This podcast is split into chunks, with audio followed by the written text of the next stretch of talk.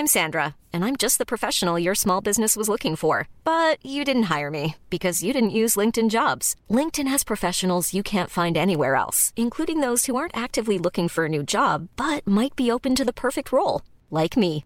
In a given month, over seventy percent of LinkedIn users don't visit other leading job sites. So if you're not looking on LinkedIn, you'll miss out on great candidates, like Sandra. Start hiring professionals like a professional. Post your free job on linkedin dot com slash people today.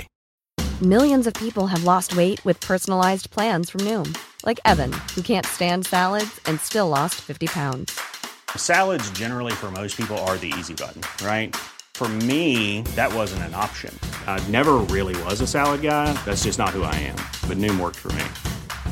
Get your personalized plan today at noom dot com. Real Noom user compensated to provide their story. In four weeks, the typical Noom user can expect to lose one to two pounds per week. Individual results may vary.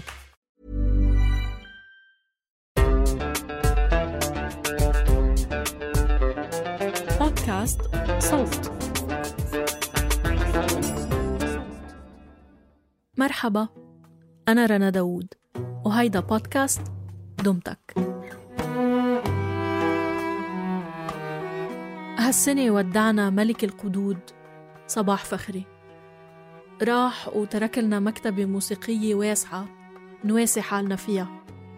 زميلنا بشر نجار قدم حلقة عن مسيرة صباح فخري ببودكاست منبت، حبينا نشارككن إياها ونخبركن إنه منبت رجع بموسم جديد بيستاهل وقتكن. بتلاقوا منبت بأي تطبيق بتسمعوا فيه دمتك.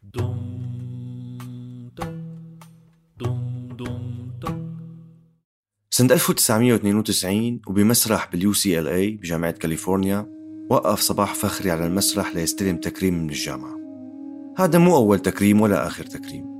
صباح فخري أخذ أوسمة وميداليات ومفاتيح مدن من عشرات البلدان، بس هذا التكريم كان مختلف، معناه مختلف، وسببه هو نفس السبب أنه شفنا صحف عالمية مثل واشنطن بوست ونيويورك تايمز ولوموند الفرنسية والبايس الإسبانية وغيرهم كتير عم تنعي صباح فخري لما مات من أسبوع. هالشي ما تعودنا نشوفه بكتير أسماء عربية، نادراً ما نلاقي حدا عربي عموماً وسوري خصوصاً نذكر وقت وفاته على مستوى العالم كله.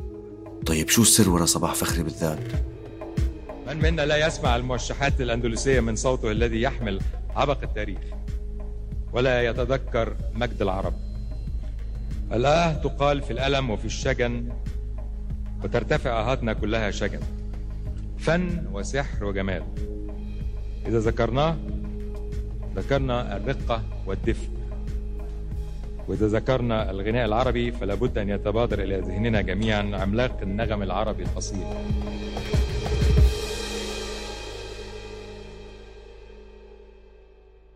أهلين وسهلين ومرحبتين، وأنتم عم تسمعوا حلقة خاصة من بودكاست منبت بمناسبة وفاة المرحوم المطرب الكبير صباح فخري.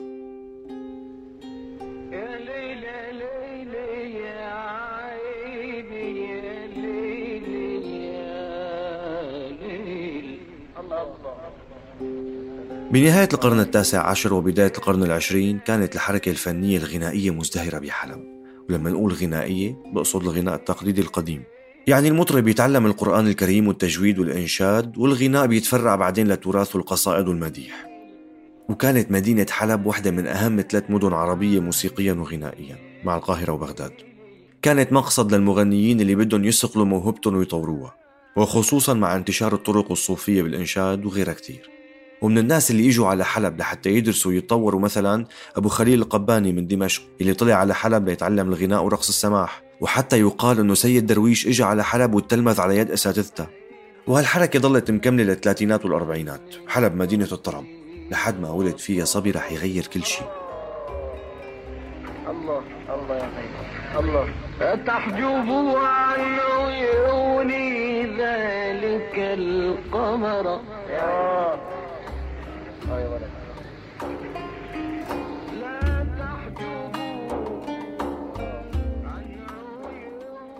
سنة ألف وتسعمية وثلاثة وثلاثين ولد صباح الدين أبو قوس.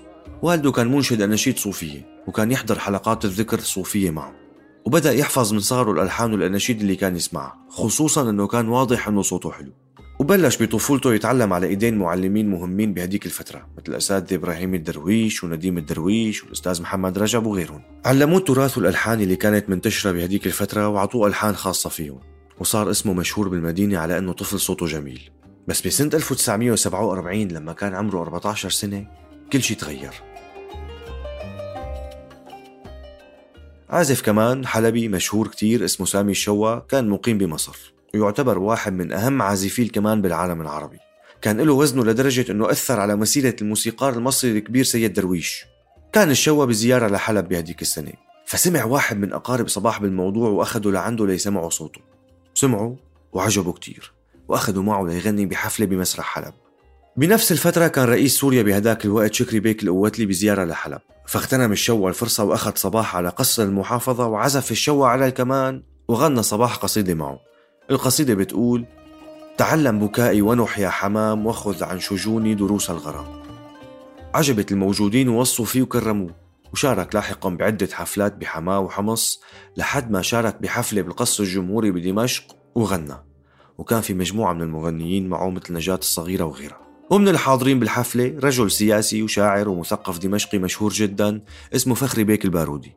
كان أسس بهديك الفترة المعهد الموسيقي الشرقي بمدينة دمشق وجامع فيه الأصوات الجميلة بالمدينة وجايب أهم الأساتذة بسوريا ليدرسوا فيه، وعلى رأسهم الشيخ عمر البطش ومجدي العقيلي وعزيز غنام وأساتذة من دمشق ومن تركيا وغيرهم. ولاحقا غنى صباح فخري من ألحان بعض الأساتذة وخصوصا الشيخ عمر البطش أجمل الألحان اللي بنسمعها لليوم مثل موشح يمر عجبا وقلت لما غاب عني ويا ذا القوام السمهري وغيرهم كتير.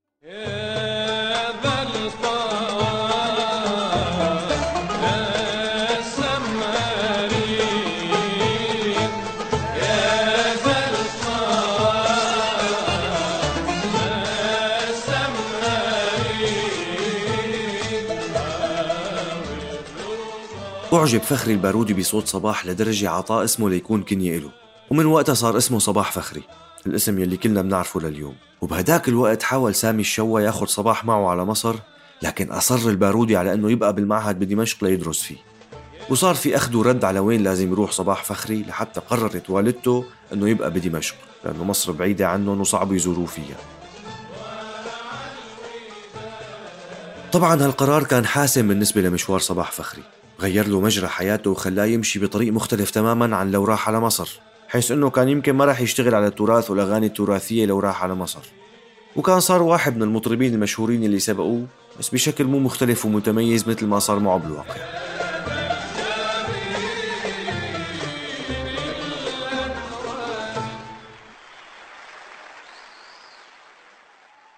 كبر صباح فخري ورجع على حلب بعد ما تعلم وصار شاب، وبدأ يمتهن الغناء مع أشغال تانية لحتى يعيش، لحتى يقدر يصرف على حاله يعني. ومع الوقت صار مطرب وفنان بوقت كامل، واختار أنه يمشي فنياً على طريقين متوازيين، الأول هو إحياء التراث بس بطريقته الخاصة، والتاني أنه يغني أغاني خاصة فيه. وهون بنوصل للفكرة اللي نزلت علي كالصاعقة.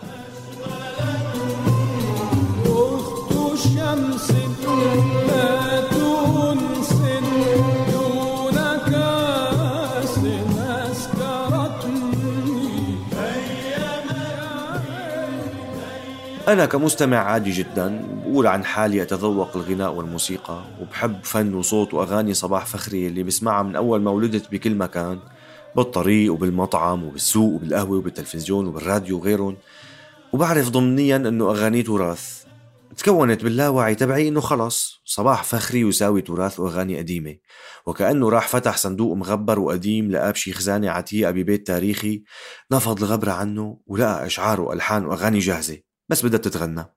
وكنت مفكر كمان ضمنيا أنه عبقريته وشطارته هي بأنه لقاهن وبأنه فنان صوته لا يتكرر، بس مع الوقت اكتشفت المعلومات اللي صدمتني، أنه كتير من الأغاني والقدود والمواويل والموشحات اللي غناها هي ألحان جديدة وأشعار جديدة، بل أكثر من ذلك عدد لا بأس به من ألحانه هو شخصيا.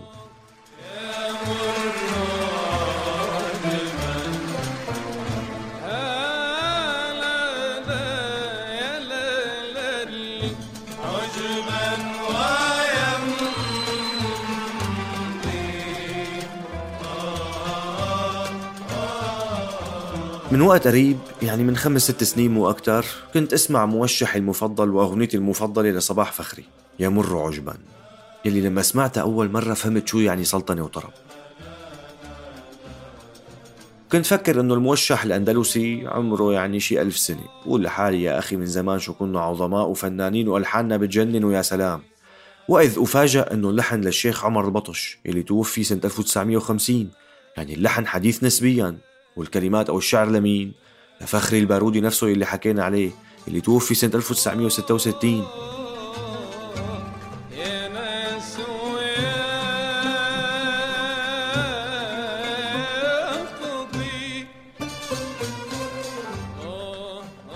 معقول نحن عنا بالمنطقة العربية وبسوريا حدا بيعمل هيك ألحان مركبة ومعقدة وحلوة لهي الدرجة بهذا الزمان؟ هون بدي أدور على الألحان اللي غناها صباح فخري أكتر وأكتر. لقيت أغاني أبو خليل القباني موجودة كمان، اللي بيكون عم والد الشاعر نزار قباني، أغاني مثل يا مال الشام ويا طيرة طيري يا حمامة وغيرها كتير. وغنى لسيد درويش سيبوني يا ناس، وطلعت يا محلى نورها ويا شادي الألحان ويا بهجة الروح. وبالمناسبة لما سألوه بمصر بمقابلة ليش بتغني بالجيم وليس بالجيم المصرية، قالوا إنه هو بيلفظ مثل اللغة العربية الفصيحة الصحيحة.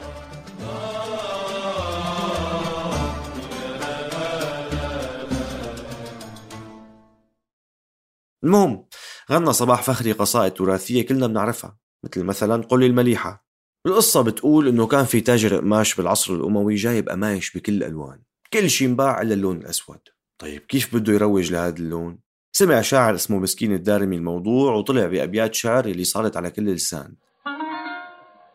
قل للمليحة في الخمار الأسود ماذا فعلت بناسك متعبدي. غناها ناظم الغزالي وطلعت حلوة كتير.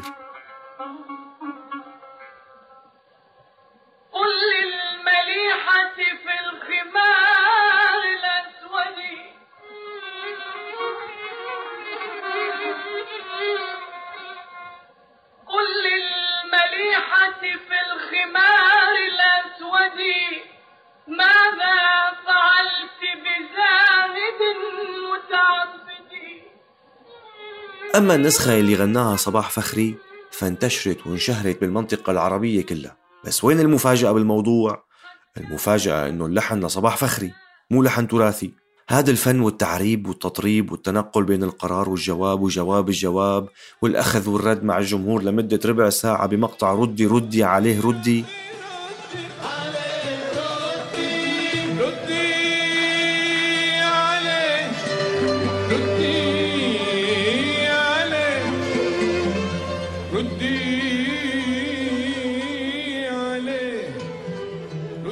هالتجربة اللي بتوصل المستمع لحالة سلطنة بتخليه يرقص غصبا عنه، كل هاد من ألحان وصوت صباح فخري. الناس بيعطوه حقه بيقدروه كمطرب بس مو كملحن عبقري. ومن القصائد الثانية اللي لحنها للشاعر البوصيري اللي عاش من حوالي ثمانمية سنة قصيدة نعم سرى طيف من أهوى فأرقني. نعم سرى طيف من أهوى فأرقني. هاد المقطع المشهور اللي دائما بيغنيه لبين قدرات صوته وقوته وتحكمه وحرفنته. ولقيت مواويل تانية من ألحانه، أقبلت كالبدر تسعى، جاءت معذبتي في غيهب الغسق، حبيبي على الدنيا، لا تخفي ما فعلت بك الأشواق، من عيسهم قدموا للمرحلة جودي. ومن القصائد المشهورة كمان اللي لحنها هي قصيدة يا من يرى أدمعي تنهل كالديمي اللي أخدها من نهج البردة لأحمد شوقي. قصائد كتير من ألحانه.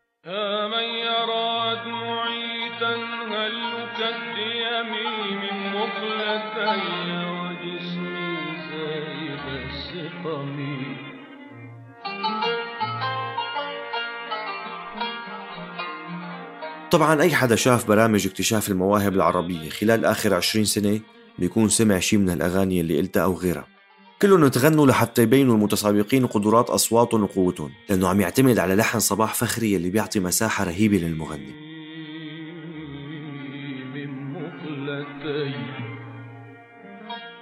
منجي للقصيدة اللي كلياتنا منحبها ومنسمعها، وطلعت بالحقيقة مو تراث، يقال إنه هي من كلماته وألحانه. هاي الأغنية اللي بتبرز عضلات صوته وما بتوقع في حدا سمعها إلا وحس بشعور السلطنة ورقص عليها غصب عنه عن مقطع صليني.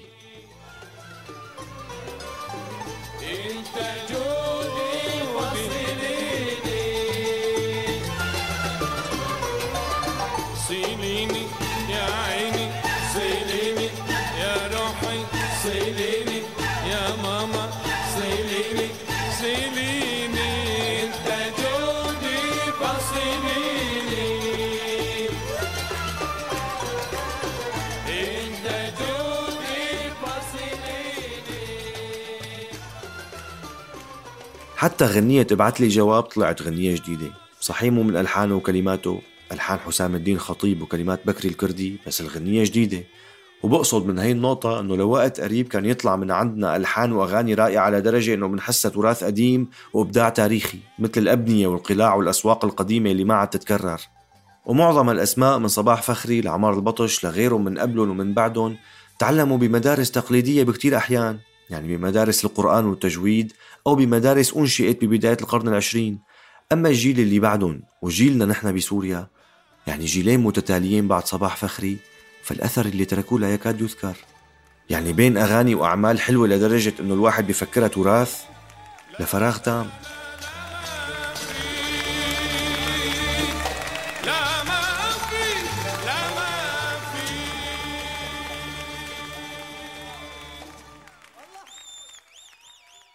منرجع لسنة ألف وتسعمية واثنين وتسعين وجامعة كاليفورنيا، والسؤال اللي سألته بالبداية، شو يلي ميز هذا التكريم عن باقي التكريمات اللي حصل عليها صباح فخري بأمريكا وأوروبا والعالم العربي، والرقم القياسي بفنزويلا لأطول مدة غناء متواصل بدون استراحة عشر ساعات؟ الفرق أنه هالتكريم إجا من كلية مختصة بدراسة الموسيقى، والتكريم تقدم له كفنان مدافع وحارس ومحيي للتراث القديم والغناء العربي الشرقي. يعني تكريم ما له علاقة بأي شيء غير الغناء والفن أكاديمياً. عم يقولوا بالتكريم إنه هذا الفنان هو المرجع بالأغاني الشرقية من موشحات وقدود ومواويل وقصائد مغنات وغيرها. صار واجهة موسيقى مساحة واسعة من العالم وفيها فنانين مشاهير كبار، بس تم اختياره هو.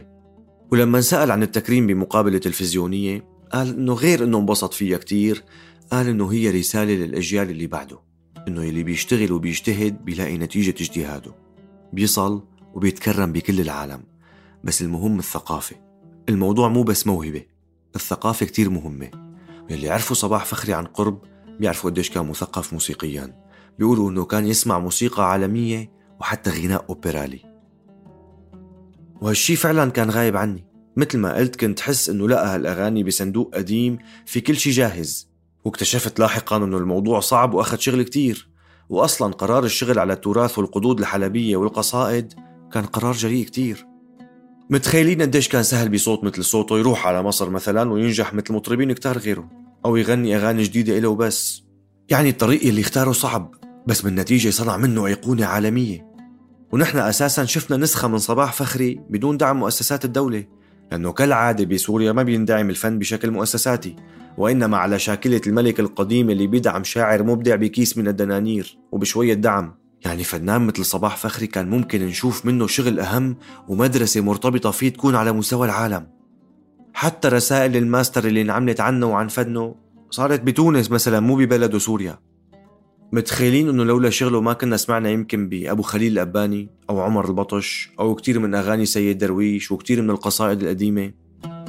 كان في فرع كامل من الغناء الشرقي والأغاني الشرقية ما سمعنا فيهم ولا عرفناهم لولا صباح فخري. ولكن طبعا كل مكان له طبيعة. مثلا بحلب عندنا الموال يختلف عن الموال في مصر، يختلف عن الموال في لبنان، يختلف عن الموال في مكان آخر، ولكن يبقى في قاسم مشترك هو أنه باللهجة الدارجة. طب عفوا يعني حضرتك، وأنا عم حضر للحلقة شفت كتير من مقابلاته، وبكل المقابلات شفت قديش بيكون مختلف عن المسرح. بالمقابلات هو إنسان مباشر ما بيجامل، جدي بيصل لحد الردود الجافة أحيانا، وهالشي عكس الشخصية اللي بنشوفها على المسرح. بيرقص رقصة السنبل المشهورة وبيضحك وبيطرب الناس بغنائه. يمكن هالشي بيعبر عن حالته على المسرح لما بيكون وصلان هو لحالة السلطنة قبل المستمعين، بيطلع من جديته ليوصل لاحترافية بيطير فيها وبيطير الجمهور معه. شيخ الكار بكل معنى الكلمة، محترف بتطريز الكلام والألحان، وكأنه عم ياخدك معه بمشوار صرله بروحه خمسين سنة ومحترف ولساته شغوف اتجاهه. بعدين الفنان ليس لوحة على المسرح جامدة وعيب يتحرك وعيب يتنفس، هذا كان أيام زمان. إذا المطرب لا عيب شو يتحرك شو يرقص، هلأ إذا ما تحرك فأقول هو حتة حجر ولا هو خشب مسندة ولا هو صنم ولا إيه.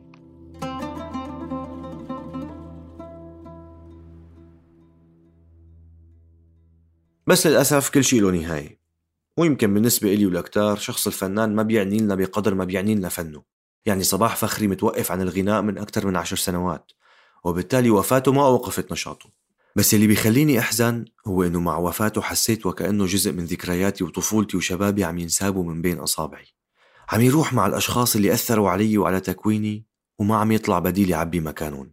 ما عم يجي معهم إلا الصراع على مواقفهم السياسية ووضوحها اللي ما سلم منها حتى صباح فخري. هل بيصير نترحم عليه أو لا؟ هل معلش نمدح فنه والإرث اللي تركه والأثر اللي عمله، ولا لازم ننسف كل شيء؟ ما فيني جاوب بسهولة لأنه الموضوع نسبي وبحسب وجهة نظر كل شخص. بس نحن ما عم نناقش الشخص أصلا، نحن عم نحكي عن نقطتين مهمين كتير: الأثر على الثقافة الشعبية لبلد ومنطقة كاملة، وعلى شح البدائل والورثة.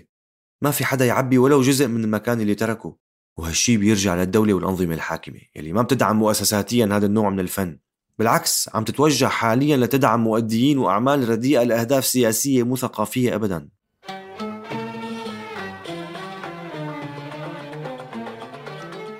بالنهاية لما تكون سوري أو حتى عربي ومسافر برا وحدا يقول لك سمعني غناء شي تراثي من بلدك أو من منطقتك، بتوقع الأغلبية الساحقة بتسمعهم شي من أعمال الراحل صباح فخري، أعماله اللي بتقدم تراث أمة كاملة وأغنية اللي كانت رفيقة عشرات الملايين من الناس بالرحلات والأفراح والسفر والمشاوير. وهالإنجازات اللي وصلها فنانين عرب بنعدوا على أصابع اليد الواحدة بكفي لحتى يتخلد اسمه بغض النظر عن أي شي. وبختم بقصة نقلها أحد المقربين عنه لما سألوا عن موقفه من أحداث صارت بسوريا من حوالي أربعين سنة وموقفه من النظام الحاكم بشكل عام. رد صباح فخري بوقته وقال: هل بتعرف شو اسم الإمبراطور النمساوي اللي كان بعصر موتزارت؟ جاوبوا لا. وبنفس الطريقة التاريخ رح يخلد اسم صباح فخري بغض النظر عن الأنظمة والحكام والمواقف السياسية المشرفة أو غير المشرفة، واللي بتمناه شخصيا هو إنه يطلع الناس تكمل طريقه بس بجو من الحريات بدون الاضطرار لياخدوا مواقف سياسية ضد قناعاتهم.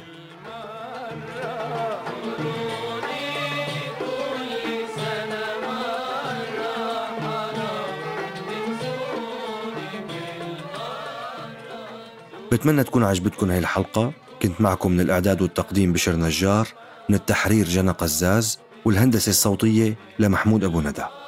سلام.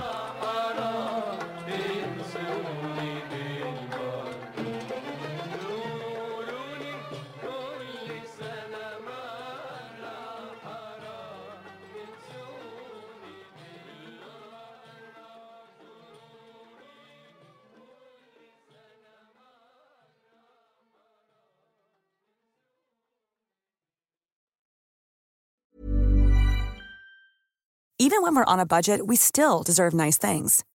Quince is a place to scoop up stunning high-end goods for fifty to eighty percent less than similar brands. They have buttery soft cashmere sweaters starting at fifty dollars, luxurious Italian leather bags, and so much more. Plus, Quince only works with factories that use safe, ethical, and responsible manufacturing. Get the high-end goods you'll love without the high price tag with Quince. Go to quince dot com slash style for free shipping and three sixty-five day returns.